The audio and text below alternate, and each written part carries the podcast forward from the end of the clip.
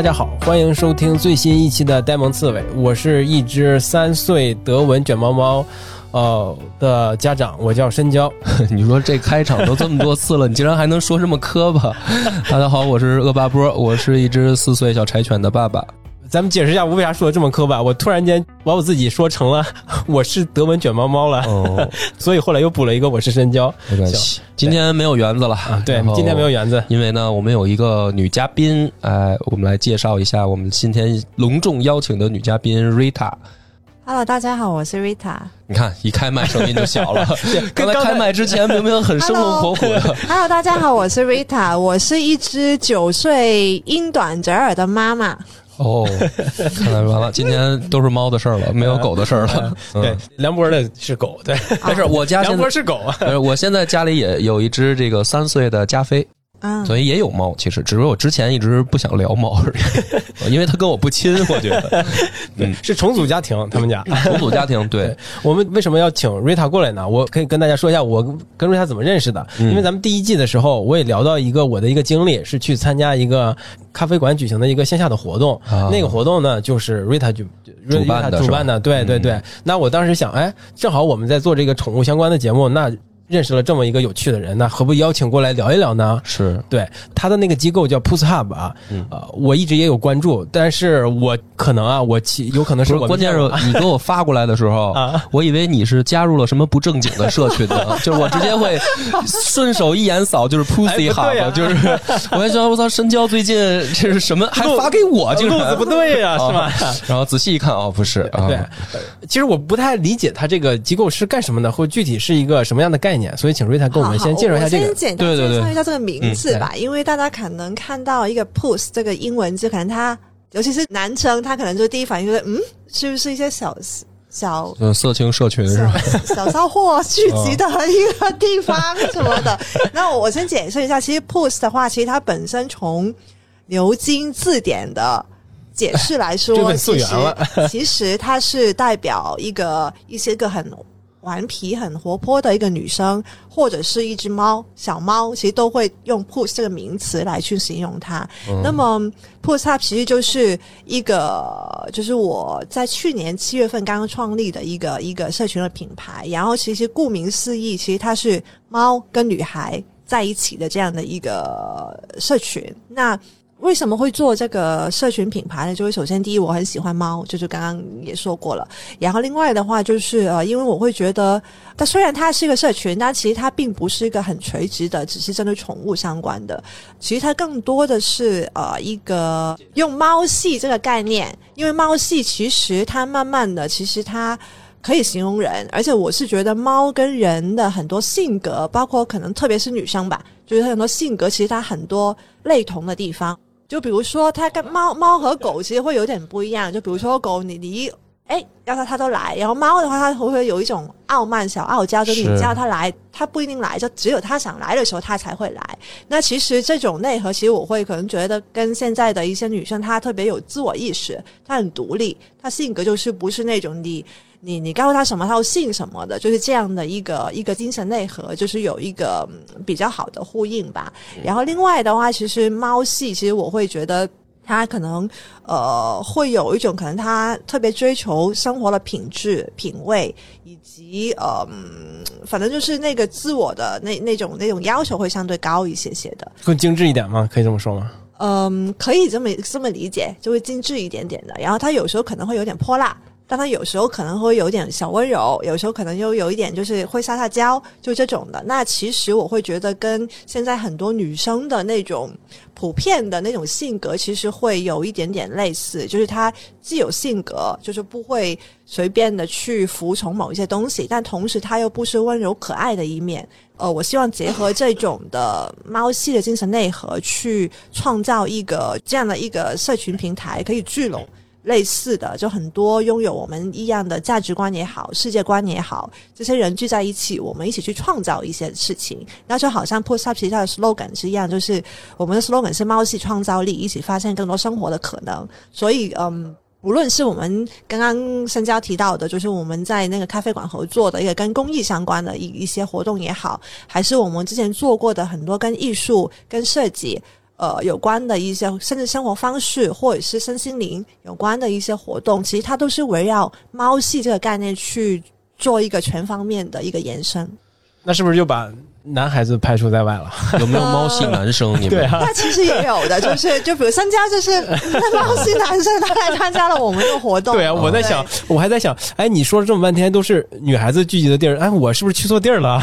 也没有就这样的地儿，男孩子更爱去。其实的假装成猫系男生有女孩聚集的地方，男生就来了。对对对那你们现在就等于是会员制是吗？还是其实也不是，怎么讲它？展示是一个公开的，就因为哦我是觉得，就只要自我宣称我是就可以去你就来吧就可以参加你们的活动了，对对是，这里面有没有被你一眼看穿的？根本就不是为了 为了看艺术来的，嗯，就是你那暂时能判断，因为有的人他那个散发出来的怎么说呢？气场、行为举止，就你可能会觉得就跟你的那个理念格格不入嘛。嗯嗯暂时来说还没有，嗯，对，只是可能在，因为我们可能办的活动，它的聚焦点会不一样嘛。就比如说有一些可能直接跟动物有关的，嗯然后有一些可能它是跟艺术有关的，有一些它可能会偏呃自我探索有关的。所以你会发现，其实来的人他会有不同的面向，但其实它都是围绕我们当初的设定，就我们希望什么样的人他会来参加我们的活动。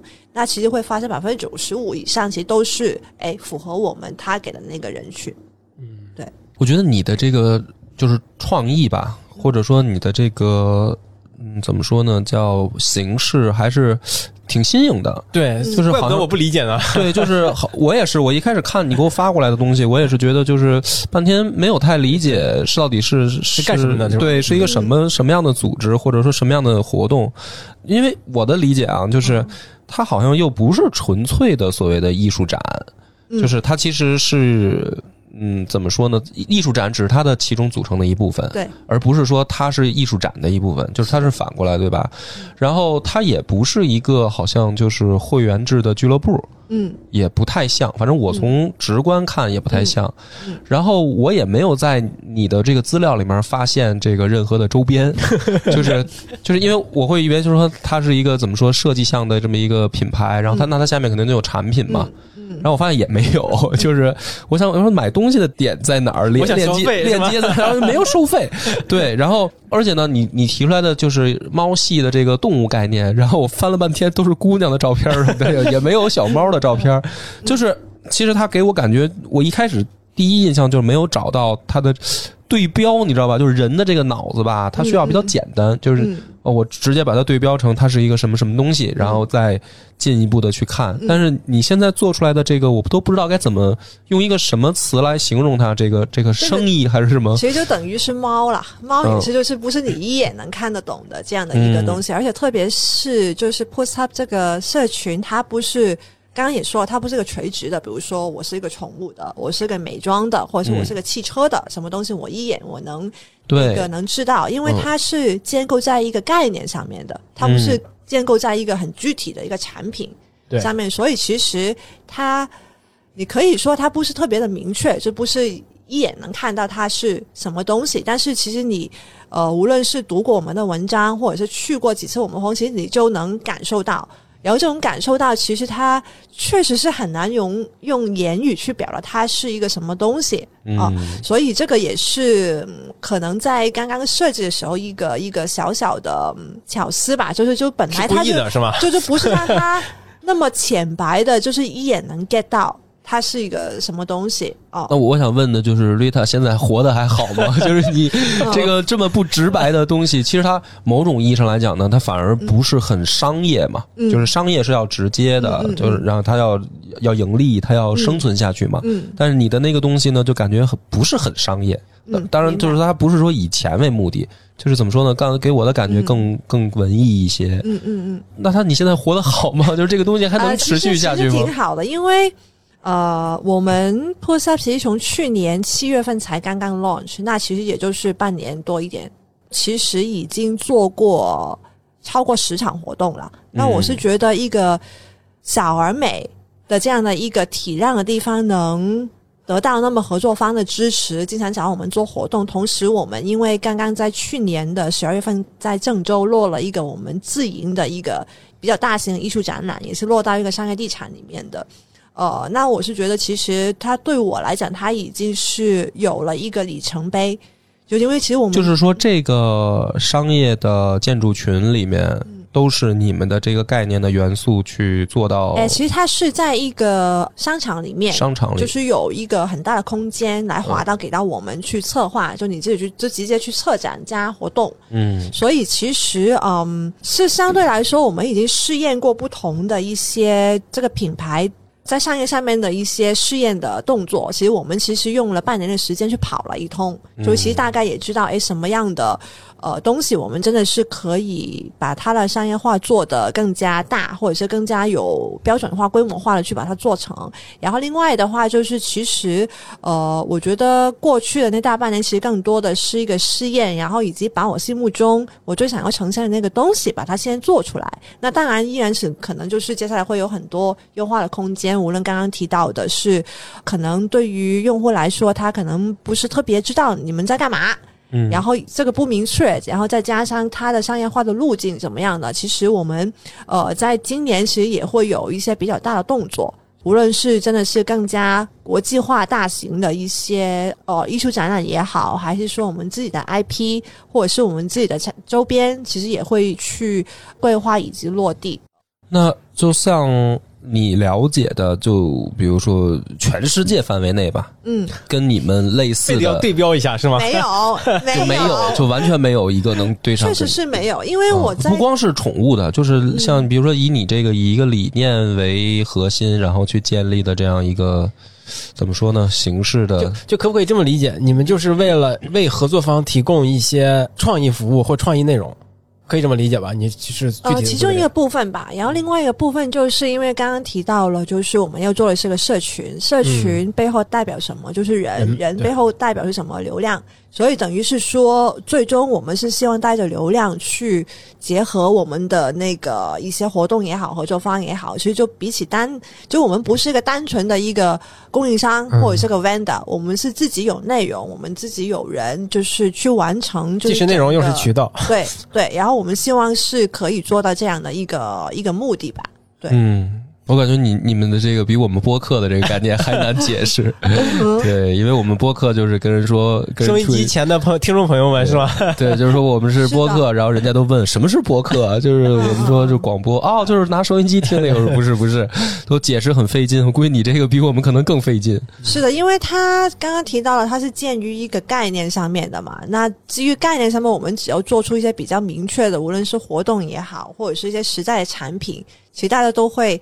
大概会了解我们会做什么，包括我们接下来的，比如说我们的活动也好，展览也好，我们的产品其实都是希望通过这些载体，然后来传达我们整个猫系的这个概念是什么，就是万物皆可猫，这个是最终极的这样的一个阐述。只是这个猫，我们落到某一个层面里面，我们会有不一样的解释。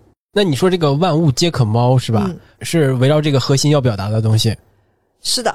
那咱们说回来啊，说回来，我最开始去参加的你们那次活动是跟北京领养日合作的一个捐粮的活动吧？应该是可以简单这么说。是的。那那你们怎么把这个捐粮的活动跟万物皆可猫这个活动是这个理念是结合起来的？就是就是这个可能就是会比较间接一些，因为当时那个活动其实就是说，哎，让大家把家里面就是余粮的多余的那个余粮就拿到咖啡馆里面，就是你给我余粮，我给你换咖啡。暗暗呢，其实就会象征，其实是说你的猫粮的价值其实是等于人喝的咖啡的。那所以，其实再往上一层，其实就是说，其实每个人都在吃猫粮。就是如果硬要这么解释的话，就就就只能是这么解释。对，但只是那个活动的初衷，只是说，我是觉得应该为猫做一些有社会价值或者是公益相关的一个一个东西。那就还是很怪。那什么叫多余的猫粮呢？就是余粮啊。那怎么就叫余粮呢？就是它早晚能，它早晚能在保质期之内吃完啊。要不就是说这猫它出事儿了，对吧？然后它就变成余粮了，对吧？要不它活着怎么能变成余粮？可能有一些可能是哎，主人给家猫买很多粮，然后去试，可能就会试过哎，喜欢吃这个，不喜欢吃这个，然后可能就把把不喜欢吃的那个猫不吃的，就是捐出来。所以真正去参加活动的人，真的都带粮了。是的。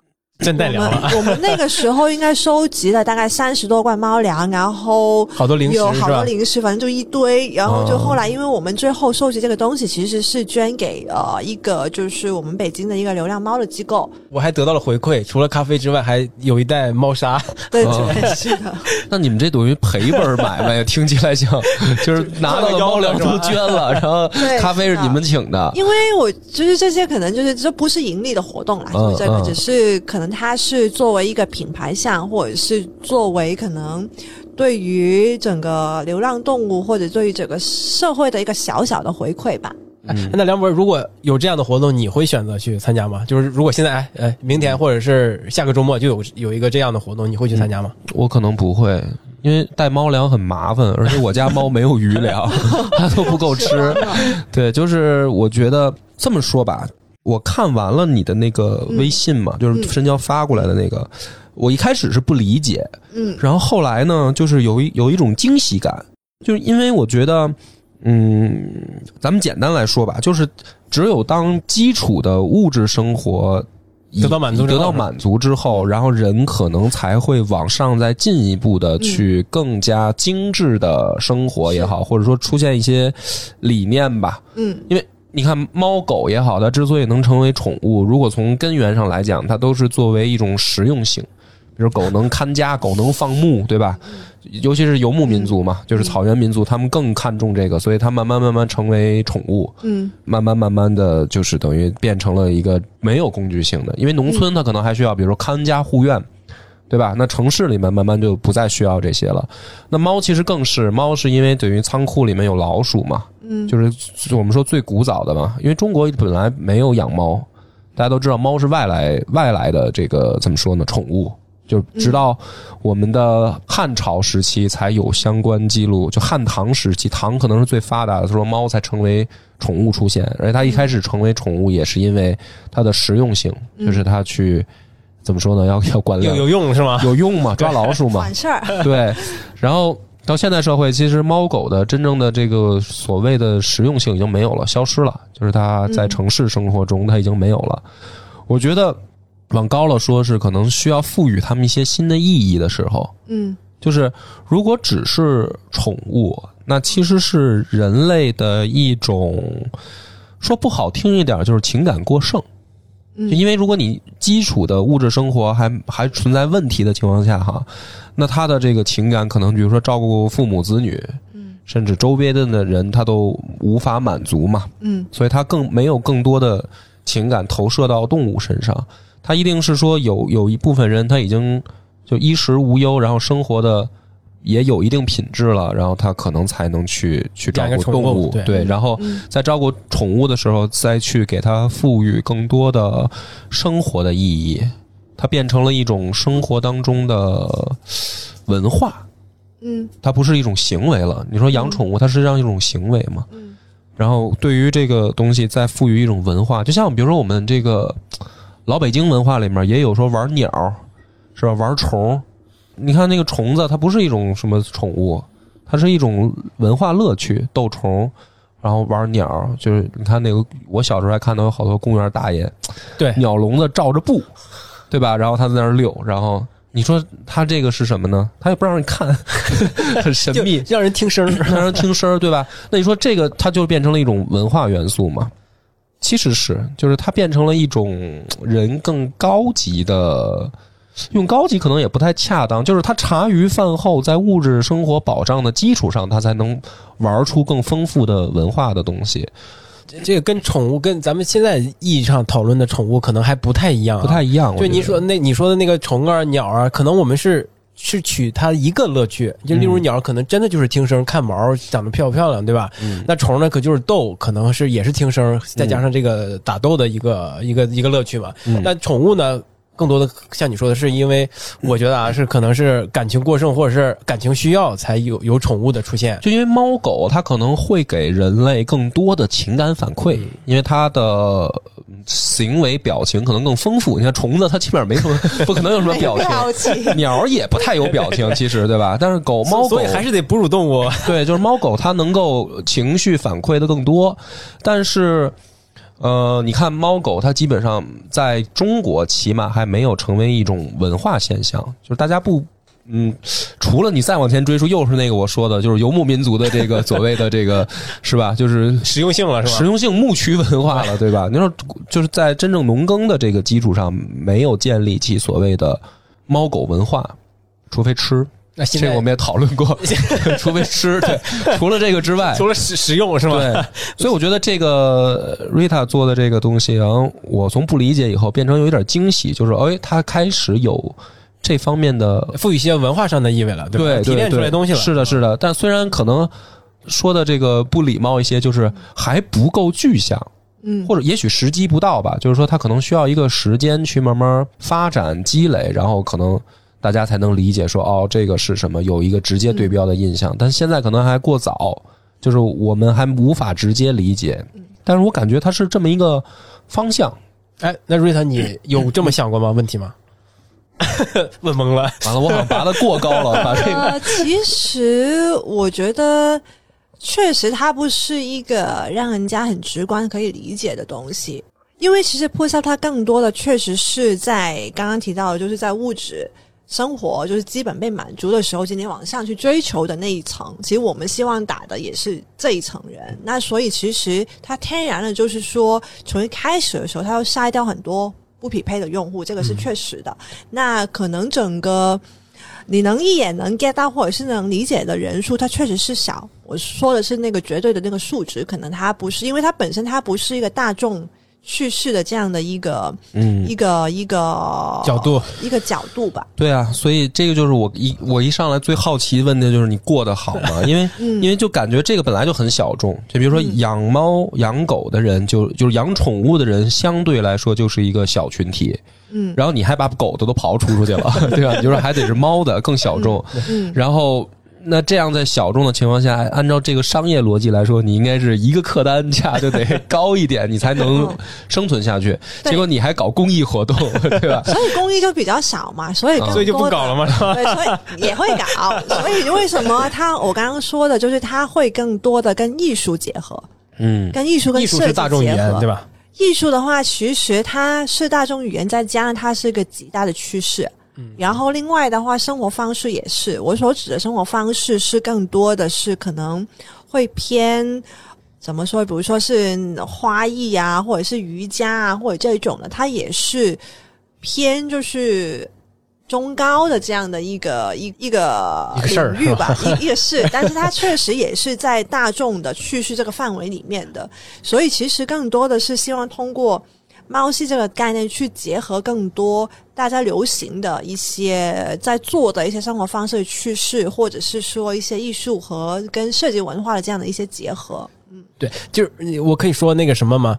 呃，我参加的那个 Rita 做的那个第二个活动，就是在一车空间做的那个，嗯。里边有好多猫，对吧？嗯做的一个，我具体我也不是不太知道嗯。它应该叫做什么或者怎么样，就是嗯很可爱的、很好的搭建，里边有各种品种的猫在哪儿。那我进去之后跟猫拍照，还可以扮上跟猫拍照，是吧？嗯。就是大概一个这么样一个活动。嗯。其实我并不是在你的公众号上看到的这个，我是在另外一个可能是说展览的还是什么的其他的一个信息渠道、看到有这么一个活动，我甚至都不知道是你做的。嗯。我去过之后，第二天看到你发朋友圈，我才知道，哎，这就是他们做的、哦啊！对、嗯嗯那就是他进去以后就是一大堆猫，然后你可以跟猫玩，跟猫拍照。，对对，这个活动就是这样的。就是这样。这 然后活动，这个这其实我们 那个 Lita 说一下，Rita 说一下这个活动是怎么回事？这个我觉得这个游客可能不太明我显。先我先澄清一下，就是这个活动其实。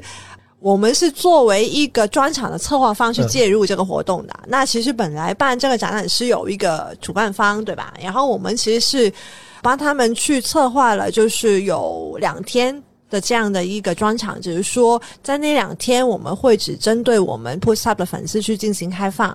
然后在这两天里面，就是，嗯，我们会在里面设置一些就是特别一些环节，就比如说，可能我们会有一个就是那个叫什么，那个糖饼抠的那个叫嗯呃，就是那个鱿鱼游戏里那个，游游戏里的那啊，个是吧？对对对，嗯就是做了一就是猫的图案的那个扣扣饼，然后就是有一些我们的 slogan，就是作为一些就是大家可以去打卡的这样的一个一个活动。那确实那个活动其实它看起来其实并没有过多的去阐述。理念性的东西是吧一？个理念的东西，它又是比较纯粹的，就是一个网红打卡，因为它的视觉做的足够好，然后它的现场也有很多很可爱的猫咪在，然后也确实很多姑娘在，对吧？你 你你，你我上次你去是看姑娘去的，不是，我是看猫的，我信了，这叫我信了。呃必须得信。对，所以其实就是针对不同的合作方或者是那个。活动的性质，其实我们会呃有不同的合作的方式，就可能是说某一些是适合很纵深的把我们的理念传是从零到一整个概念传释进去的。就比如说郑州的那个活动，就是那个展览，是它为期两个月的，它是从前期策展到邀请艺术家到整个可能现场的那个搭建设计，都是我们一手策划的。对，那这种的话，可能它就是比较很完整的把我刚刚说的，就是 Push Up 的这个、品牌的理念都很好的去灌输进去。但比如说像你刚刚提到了这种，比如说像一车，它都是可能一个轻量的合作的方式，那可能我们就是只需要哎，我们把声量做的足够大，就是只要是基本上你喜欢猫的，其实你就会关注到这个展。对，那其实你喜欢猫的用户，其实某程度上其实是跟猫系其实会有一些连接的哦。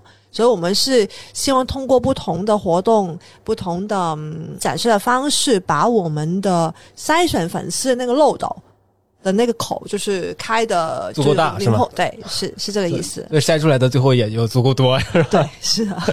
那这个呃，如果是你你到他的那个一车空间展览里边你，又要问我会不会去？不是，我不是问你会不会去，你一定会被呃一些 我会跟跟跟姑娘跟姑娘合影。对，我觉得我有那么无聊吗？我而且还有一个特别就是特别题题外话的一个点，嗯，呃我在那儿第一次见到了可以自动穿的鞋套的机器，我觉得你的关注点根本就不是人家要传达的东西，我觉得全都歪了，很巧妙的避过了人家要传达的东西。嗯 很奇怪是吗？嗯，再给我们说一两个，就是你策划的这类活动吧，因为我们听着好像每次还都有一些你的不一样的点在。呃，再说一两刚刚提，到的，比如说我都我都没猜准是吗？艺术展览啦，就刚刚说，其实很多的我们接下来做了很多动作，其实都希望跟艺术去跟有一些很好的结合。就比如说，我们去年的时候在那个七九八一个美术馆，就那爱马仕艺术中心，其实也是做了一个专场的活动。当时是因为他们正在做一个自然跟生物有关的科普的展览，嗯然后当时也是他们找到我们，希望我们可以帮他们策划一些比较好玩的一些专场的活动，有意思一点的。嗯然后就是，我们就当时就是在他一个布满了贝壳标本的一个展厅，其实它里面就是沙子什么的，然后有很多贝壳的标本，然后我们就是去给他们做了一个跟。呃，海跟声音疗疗愈有关的主题的一个活动，然后主题是海洋，嗯然后因为它空间是一个海洋的背景，那我们可能就是呃，我们当时就是去做了一场就是水晶波音乐会，水晶波音乐会，这个就是你又得解释一下，这都 呃，这词儿，你先告诉我这词儿是不是你自己发明的？不是不是不是你那你水晶波是一个波，你们知道吗？就比如送波，就比如说波，这不就波吗？就波是什么？是那个波浪的波吗？呃还是那个要饭的那个波？要饭的波。哦，就是和尚化缘的那个波呢，我以为是凉波的波。就比如说，呃，我不知道你们有没有去过西藏，或者是有没有关注，就是这一类的东西吧。你就把我们当成小白，就是我们都不知道的这种这种情况下，你讲述。水嗯晶波，就是它是一个波，就像一个碗一样，其实它是用水晶来做的。嗯那其实它在很多，比如说像瑜伽啊，或者是一些所谓的呃心灵疗愈心身心灵方面的嗯一些疗愈，其实我会敲一下。以对，就是它会有不同的、呃声波、不同的声音，然后有不同的震动的频率，然后它是可以对应我们人的不同的部位，然后去还能针对部位，哇，这个长见识啊！部位，或者是那个，我想用脉轮这个词，但我觉得可能这个词对于观众来说可能会有一点点没事你就解释什么叫脉轮，你就你我们就反正你也说我们就当 长长知识来了，对不对？给我们说一说，对 我们还挺感兴趣的。脉轮，其实就是人其实会有不同的能量中心。那脉轮的话，其实就是等于是七个你的人的能量中心。从上往下是吗？对，就会从啊，我理解，就是武武侠小说里边的那个什么任督二脉，类似于那个什么，类似嗯类似经脉的感觉是吗？对，嗯然后就是我们当时就是做的那个，嗯就是通过不同的频率、不同大小的那个水晶波，因为它敲出来的声音不一样，嗯它出来的那个声音的振动频率也会不一样，嗯，所以就通过这种声音疗愈的方式去做了一个冥想的活动。我觉得你们还是邪教，听着像。我应该去参加这个呀，是吧？为为什么待待会儿你再说为什么？我感觉你的点好像又又不太又偏了是吧你可能又没太理解人家人 家要表达什么。你，先接着说。嗯因为所以就是做了一个冥想的活动，就希望就是通过这样的一个很有仪式感的场景，然后大家进到一个美术馆里面，其实因为听声儿，就听声，然后 进进到行一个美术馆里听声。一个一个自我探索的这样的一哦个、一个旅程，因为嗯，冥想我觉得就大家会比较能 get 到它是个什么东西啊，因为它不是一个什么神叨叨的事情，它确实是已经被验证过的。比如说很多大的一些企业，其实他们都会要求管理层，你们每天嗯都这个我知道去做一个冥想，这个我只是说听说过。冥想的方式，或者是你带入的那个方法会不一样。只是我们那一天其实是用了那个水晶波，然后去进行一个呃冥想的带入以及整个活动的主线。那其实，在美术馆里面做这样的一个一个相对来说比较偏灵性的一个这样的一个活动吧。本身就是刚刚也提到嘛，其实 Push Up 创立的初衷，其实为什么用猫，就是因为猫它是在古埃及的时候，它是一个很神秘、很有灵性的这样的一个存在。然后它这块其实是代表我希终于说到这儿了，是吧？就希望能带到的是一个每个人其实他都可以有一个自我探索，就是找到心里面真的那个自己是怎么样的。因为包括现在就是大家的，比如说生活条件也好，物质条件也好，已经比过去的十年二十年好太多了。那其实，在整个追逐物质层面的那个满足感。以外，其实我希望的是，Push Up 可以做一些事情，可以让大家更加的往你的精神世界里面去，有一个更加丰满的、充盈的这样的一个状态吧。对，所以其实就是为什么会有一些，比如说跟冥想有关的，或者是昨天我们刚刚做了，就在隔壁，就是给一个、嗯国企的企业，就是内部的管理层做了一个，也是声音的疗愈。他再说说，哎这又另一个活动了。有对有有有兴趣是吧？我说国企嘛，听我听听国企是怎么上当的。哦，不是国企，就是大的国际的大型上市的一个企业，但是它是什么我就不方便说了。不说不说名字，不说名字。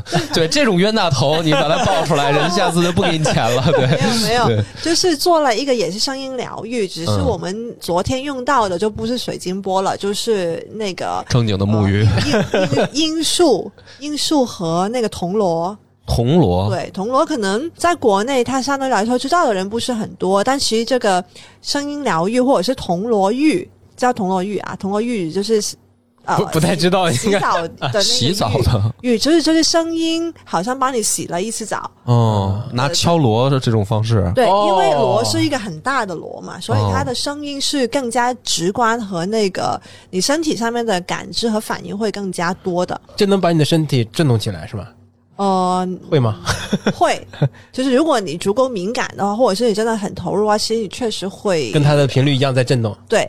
然后就是昨天做了就是这样的一个铜锣浴的活动，因为呃刚刚是那个那个他们企业刚刚开完年会嘛，那可能在年会的时候，可能大家会有很多对过去一年的可能很多负面情绪负面情绪，或者是大家无论是从生活和工作方面，其实都有很多压力，或者是焦虑或者担心的地方。那其实就是希望通过这样的一个活动，可以把大家的一些，嗯、把它清空吧，所以内心的状态清空，你马上因为要迎接新的一年的工作状态或者生活的状态，所以是希望可以通过这样的方式去传播更多的正能量吧，我只能这么说。对，这个是一个我希望就是从商业的角度以外，可以通过嗯菩萨传达给到大家的一个很重要的嗯目的吧。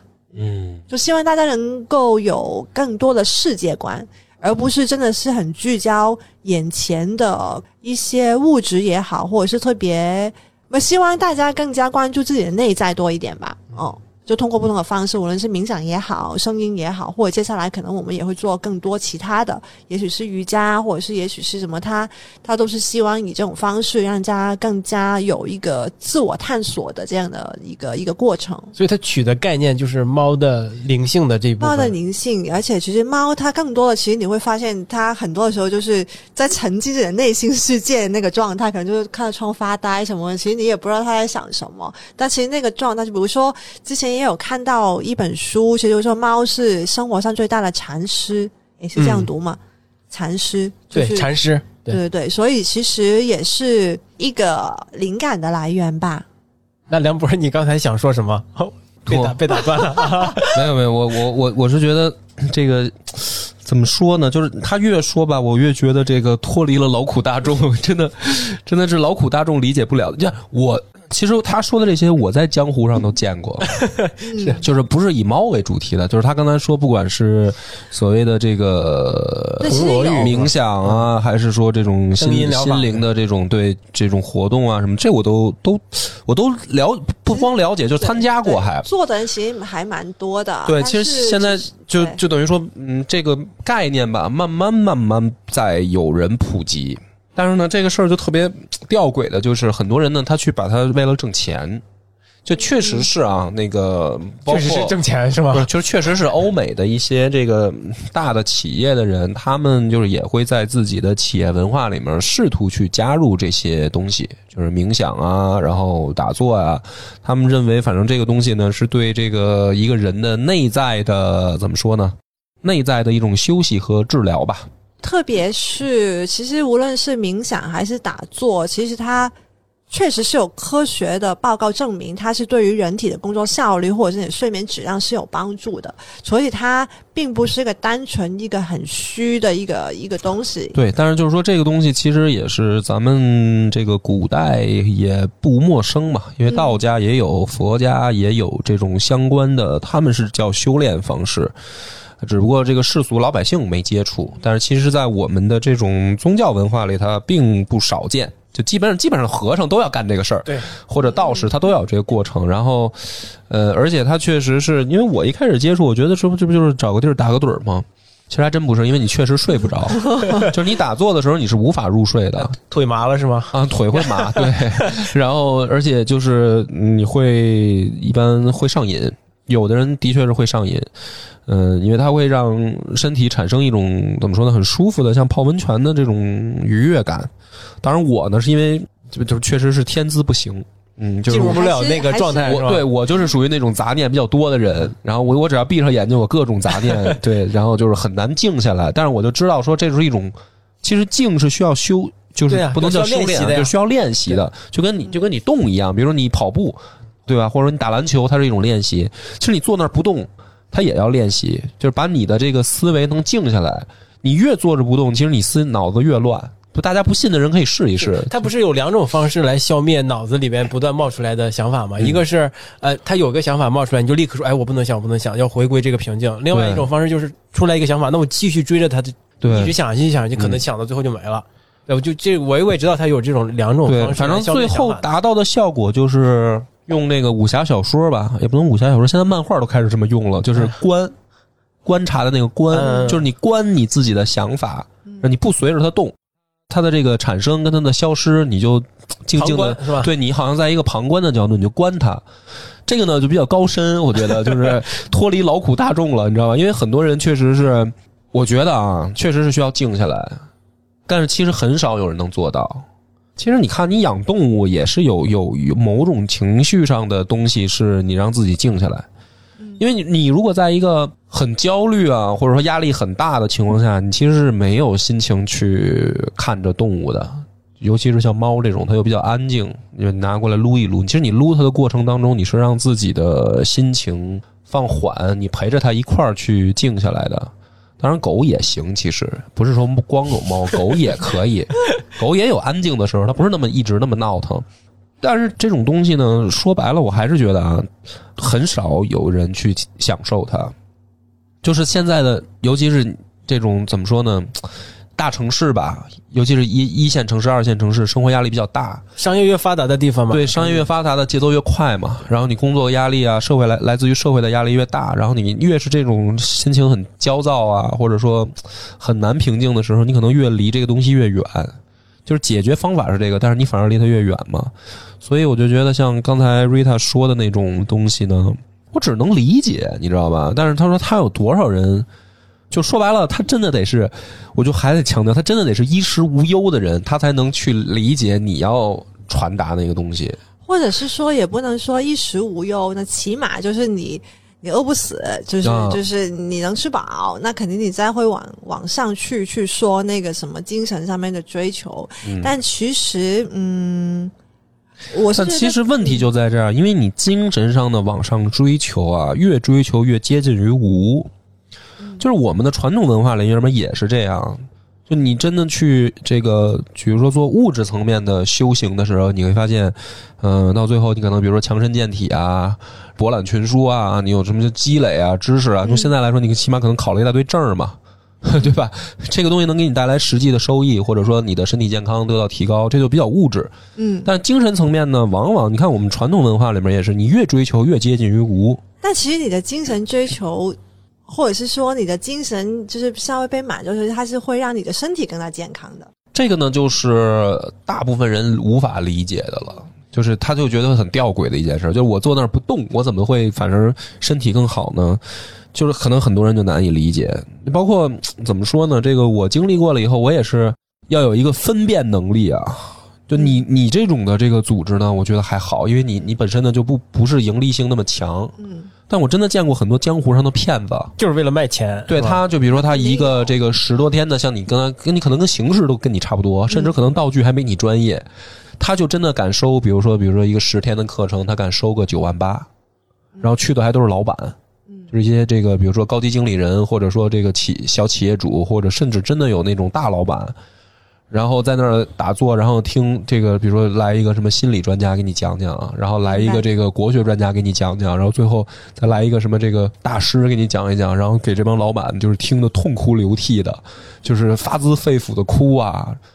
我参加过，真的参加过，而且我亲眼见到他们就这么哭啊！那你没有被带入到那个情境中吗？我一个就是传统文化这么修养高深的人，我来给你们上课，我一眼就看出来那个骗子，这他他看的是哪本书了。但是你还真别说，他比如说他聊心理学的东西，我就不懂了。你比如说他给你讲这个什么，就是什么冰山理论啊什么的，这这些东西的，那因为我又不是学心理的。这我就不懂了，我就只能坐那儿听听，然后那个再听听他说什么什么口腔期啊、肛门期啊这些东西，就是我还学点专业的这方面知识。你真是去上课去了是吧？我是听的呀，所以你是付了九万八是吗？我没有那个是就是朋友，就有一个那那个讲师是你朋友吧？不是不是，有一个朋友，他特别这个，就怎么说，他他他真是从里面得到了帮助，嗯然后他请我去的，就他帮我付了钱了，嗯，然后他希望我也那你这个朋友，呃介绍我认识一下。对，就是这个朋友，但是但是很尴尬，就是我感受他的他的一番好意，可是我又觉得呢，这东西我觉得这个东西其实他还是还不如来你这儿呢，我觉得，对吧？下次去你这儿是吧？很个人，而且这种东西我觉得是要讲机缘的，就可嗯能是招摇撞骗的人确实有，但是不能否定，其实你针对不同人群，他可能是有不同的定制给到他们的一些方式。那我是觉得，只要是参加的人，他觉得哎。有解决到他一些问题，我觉得就好了。就是这么说吧。其实我们的传统文化是有一整套系统去解决这个人的心灵需求问题的，但现在的现在的问题就讲讲，对，就是我给你举几个例子啊 对我给你举几个例子，就比如说国学啊，我们的中国的国学，它其实包含了很多不同的学科，比如说文学、政治学、史学、心理学，就是起码这四个啊，因为因为它有比如说儒家的这种所谓的理念，也有道家的理念，后来又加入了佛家的理念，在我们的传统文化里面，后来一直到这个宋明的时候，它发展成了一个完整的，就是所谓三教合一的这样的一种中国文人的文化的这种怎么说呢？国学修养的这么一个系统性训练。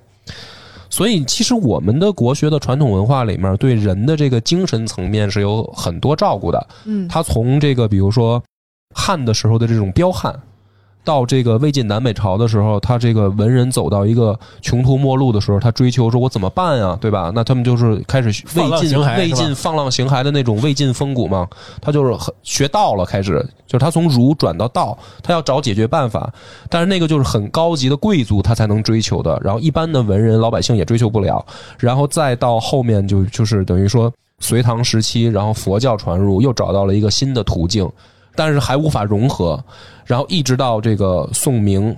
慢慢慢慢，中国人能融合它，然后产生一种，直到阳明心学，它是说世俗我都可以去参考的一种精神体系，就是我心嘛，我自己的心是什么样的，它是其实是有这一整套的怎么说呢，国学的修炼的这种过程的，所以你看我们的古人很多呢，就是他既是这个文学家，他也是政治家，然后他也是这个历史学家，然后他甚至有的还是军事家，有的还是经济学家。就就你你随便举一个，你比如说不管是王安石也好，还是苏东坡也好，他们都是这样的。就他不光是一个学科，所以他这套体系就能解决很多实际问题。对，所以他们其实不会产生所谓的，就是我们我们现在人是人所谓的心理上的压力的，他有他自己一套排遣疏解的方式。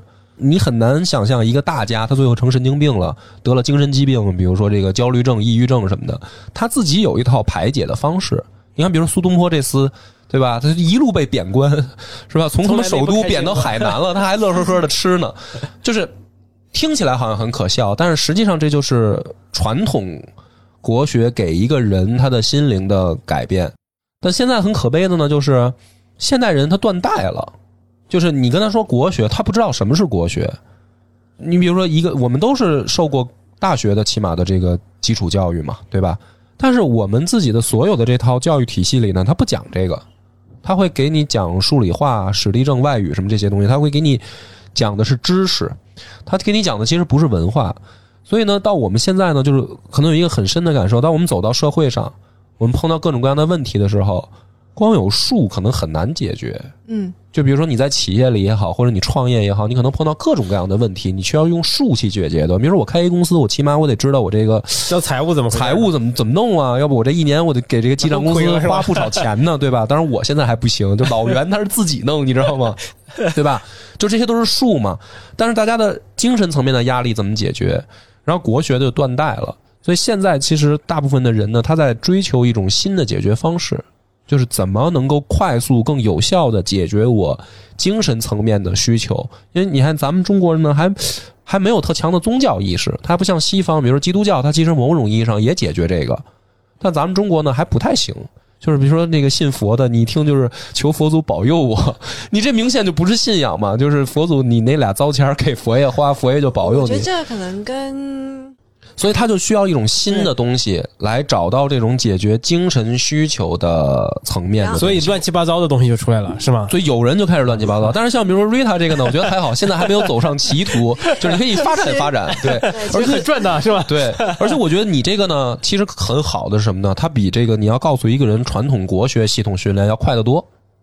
其实是希望通过一些比较比较时髦一点的方式吧，因为其实本来这个东西你要解释，其实它很容易就是往那个非常神叨神叨叨的那个方向就就去了就。很容易往那但其实我们。想要表达的是，这个东西它是可以跟你的生活并存的，它并不是一个嗯不可以被解释，而且它是一个不是封建迷信，对吧？对对，它真的是可以帮你解决到一些其实就是文。化，我觉得你你可能自己现在表达的，我我不我听起来就是文化，因为它我再举一个例子，其实别的这个有人举过啊，就比如说随着这个收入的增长，中产阶级家庭呢，他的对文化的追求是有变化的，比如像我们父母那一代，家里面挂什么呢？挂一大结婚照，墙上啊，我我我们家也经历过这个时期，挂自己的照片儿就是父母啊，他们那一代人。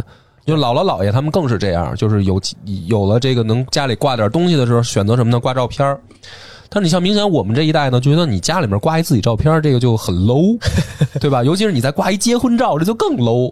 你你你挂个亿，挂个亿吧现在，很多人在在外面，我在家里面发自己照片啊。对，就是说相对来说啊，有一部分人他就觉得说，你说挂一结婚照就挺傻的嘛，大红的那种。那你觉得什么的啥不那啥不傻呢？看你的结婚照那有的人可能他就结婚照拍的什拍成什么样了？不是 是他就有的人可能就选择，比如说我挂一些艺术品啊，哪怕不是真品呢，就是或者说有的人，比如说挂我挂二次元的海报，或者我挂一个什么游戏的这个呃这个海报，或者电影的海报，可能在艺术欣赏能力高一点的，就是我挂一些这个艺术品，然后再经济能力再强，他可能挂真品，对吧？我真的可能我挂不起毕加索、梵高的，我挂一个现在还活着的这个，比如说这个。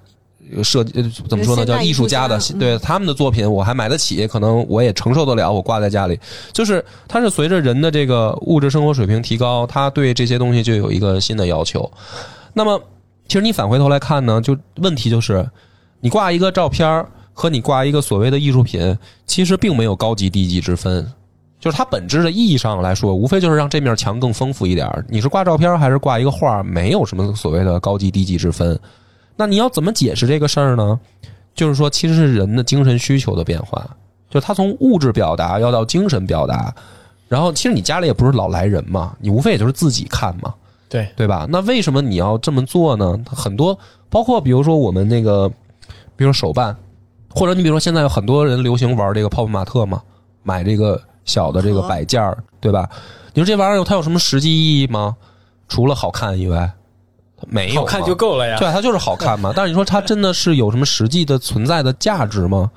对吧？其实没有。你比如说你摆一表，它起码能看时间啊。你摆这一个小手办，它有什么？它除了好看，它没有别的意义。但这个就是文化价值吗？你能说这个文化价值它就没意义吗？我靠，泡泡玛特股票之前 买了吗？没有没有，这现在跌了，幸幸亏没买。对对，但是你能说它没价值吗？那明显不是。对对，所以这个就是可能我觉得我我们今天要聊的这种，你很难用语言就真的很清晰的表达说这个是什么，就是什么叫猫系，什么叫猫系生活，它其实就是这个所谓的你在物质水平基础上，你有一种既是追求也是自己心灵的一个。刚需的这么一个东西，那因为如果没有的话，早晚会你用其他东西替代，那不肯定会有一些像像 Rita 这种有想法的人，他会提前摸索，而且又不是像我们这样很世俗的，就是说我们为什么做播客呢？是吧？我们将来要有流量，流量干嘛呢？挣钱嘛。就是大部分人可能他是这样一个思维逻辑，可能你不是。我其实也是，但其实完了，其实初中不是，对，初中不是，但他无论是做什么事情，如果他是个生意的话，他他更能了既然就是需要去商业化嘛，只是说我们怎么样去商业化，让他看起来不那么功利，或者是他不那么没良心，然后这个是我要去探索的这样的一个方式。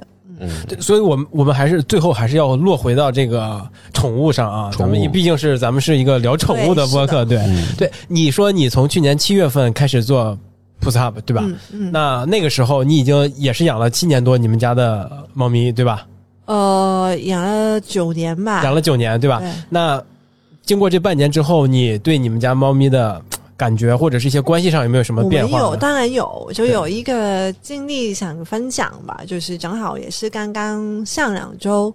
就是发生，因为刚刚说了，就是我们家就是那个猫是啊、呃已经九岁了嘛，其实它在猫的世界里面，它算是一个成老年猫了，了，就是老年的猫了。然后反正它一直以来，就是我养了它，就是九年多一点儿，都挺健康的。就它说它从来没有生过病，嗯就是从来不需要我去担心它，就是哎那个去医院或者是怎么的。而且它其实它有一半的折耳的血统。嗯，那你折耳猫其实大家都知道它会比较容易生病，就是它的天生的一些基因上的缺陷，对，可能是基因的缺陷，就是让他们会很多病。但其实，呃，我们家猫其实它就一直都没有，就是都非常的健康棒棒的。就我经常讲，就是夸他你棒棒的什么。但就是去呃，上早两个星期吧，就是呃，他就突然间就是呃，在家里面吐，说话了，不是，他就你也突然很棒间。棒是吧？但他突然间就吐了，就是哦有一天晚上他吐了四五次，然后对，然后但本来其实他有时候其实偶尔也会吐嘛，就可能他吃东西吃的太急或者怎么样，喝水呛到了之类的。或者是那个毛太多了，然后他嗯就吐出来。但他那个吐就是有点不正常，就是吐了四五次一个晚上，然后吐的就是从猫粮一直吐吐吐吐吐吐到白沫，然后到黄水。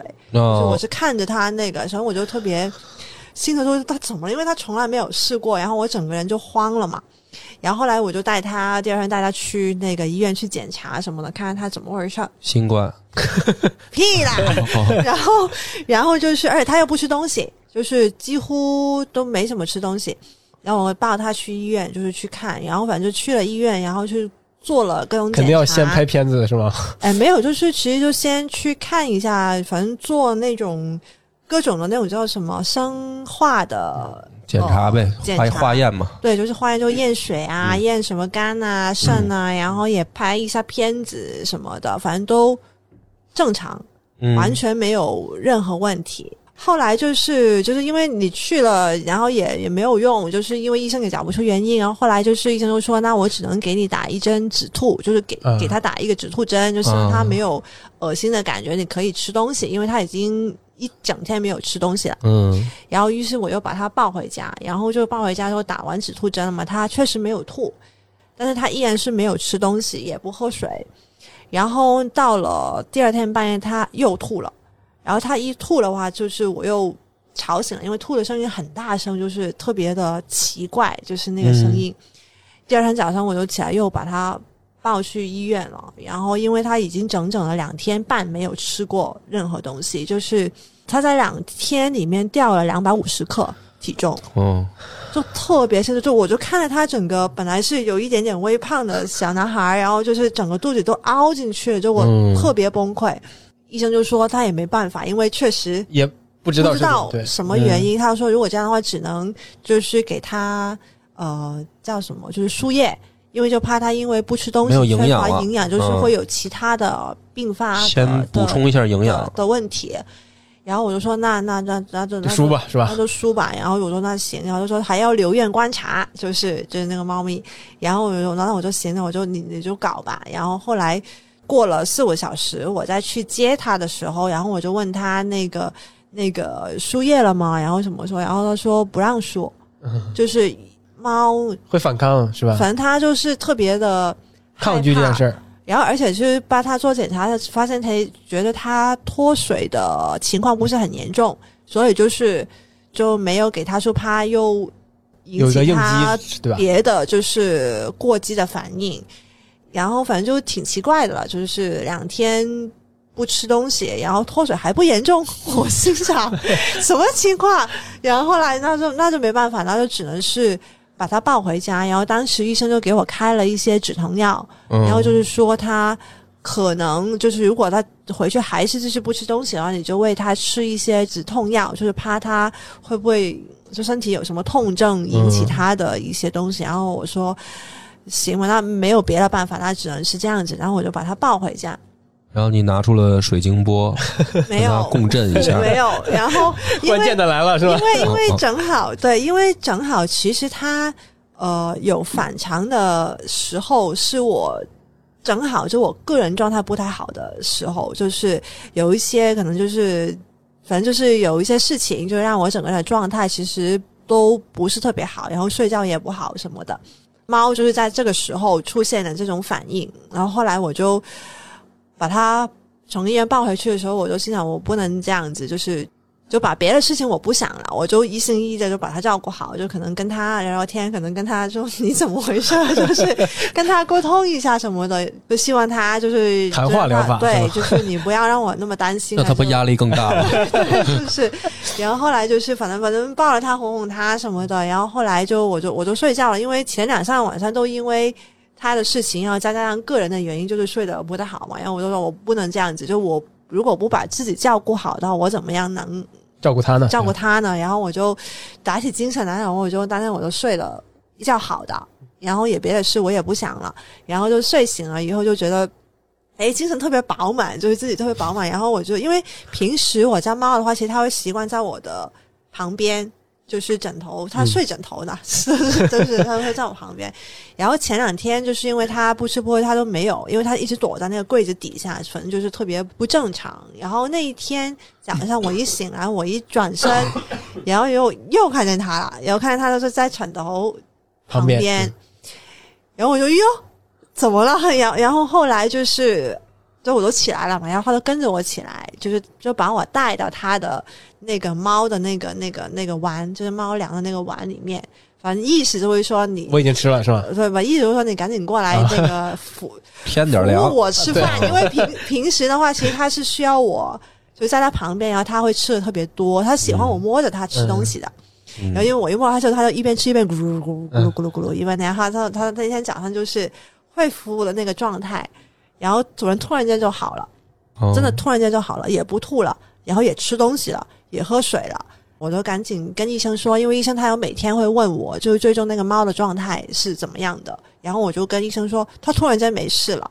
然后医生就说啊，你是喂他吃了那个止痛药吗？然后我说不是，我没喂。我说因为不因为到最我好了 是吧因为因为 不到最后一刻，我都不想喂它吃药。对对，然后，然后，然后，然后说那怎么回事儿？然后，然后我就跟 跟医生说，我我我猜我应该知道他是怎么回事儿，他应该是同频了我的状态，就是你你感觉不舒服，他也不舒服。哦，对有点意思，因为挺神秘。因为宠物其实你跟人其实也没那么神秘，我觉得这接个触的久，对跟另一半就是这样的，就是女朋友也好，媳妇儿也好，她如果精神状态不好，我也会不好。对那是啊那那而且是是状态感染吗？还是就必须让你不好？就是 我不行，你对我状态，状态他没有说话、没有动作的时候，我就感觉有事儿。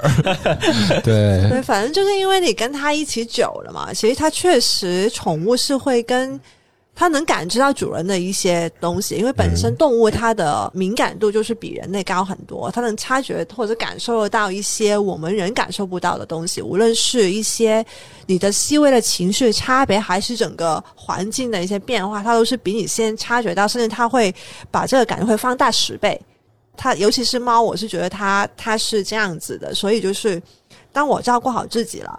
它就没事了，就我只能是这么解释，因为当从科学的原因都没有办法去解释他到底为什么，因为检查过所有指标，所有东西都 OK，然后也嗯。没什么，然后就我自己就心情好了，他就好了，嗯。那 那就是只能是 这样子，更坚定了你对事业的追求，是吗？对，是的，他确实是这样子。然后后来我也跟医生说了嘛，然后反正医生也表示，您说那那钱也不能退，钱已经付了，反正就就就就这样吧。反正就是医生也觉得挺神奇的，就是因为哎，医生是知道你是做跟宠物这个行呃业相他不知道，他不知道，对。反正后来就是经过这件事情之后，我是觉得我跟猫的连接又更加深了，而且就是这几天它好了之后，这胃口巨好，就是比之前吃的还多。反正那你有没有因此变得更好呢？看他没事儿了，他肯定心里一块石头落地嘛，这不也就变好了吗？对，那肯肯定就是少了一个这担心的事儿嘛。而且就是因为刚刚提到了，就可能源头是因为我自己个人状态不太好，然后我没有照顾好自己，然后可能猫的这个反应可能是在提醒我你要。照顾好自己，不然的话你就不能你要照顾我我了，对，你就不能照顾我了。也有点道理啊，对啊有点道理产铲屎的要是出事儿了，我就完了。毕竟怎么样毕竟不会说话，只能用身体嗯来来反抗你？有道理啊，竟然被你们说通了，对，所以就是服不服？服了服了。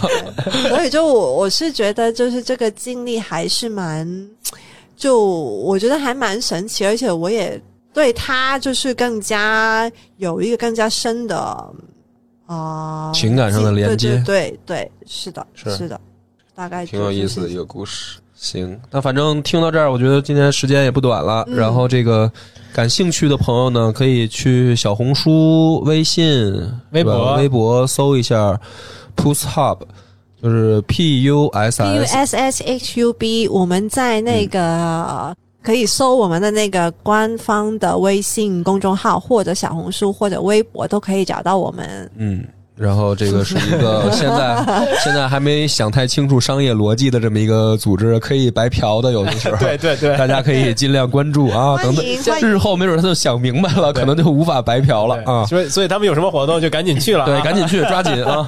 下次叫那个什么播的那个叫上我，对，可以可以。嗯我们我们今年的话，其实会做更多比较有意思、好玩的事情嗯和活动，然后到时候其实也希望大家可以多多支持。持我们一个看起来那么不商业化的这样的一个一个社群平台，希望可以聚集更多好玩的人一起来跟我们一起去共创一些事情。嗯行。然后你下次活动的时候，也把我们电台的二维码 帮我们打一下 啊、我去的时候我我端着，就因为我们我们现在也是一个免费电台，嗯嗯不违反你这个商业上的这个事儿啊。就当做公益了，好吧？对对对对对，没问题，没问题。行，感谢大家收听，那咱们下回再见，拜拜。谢谢大拜拜家。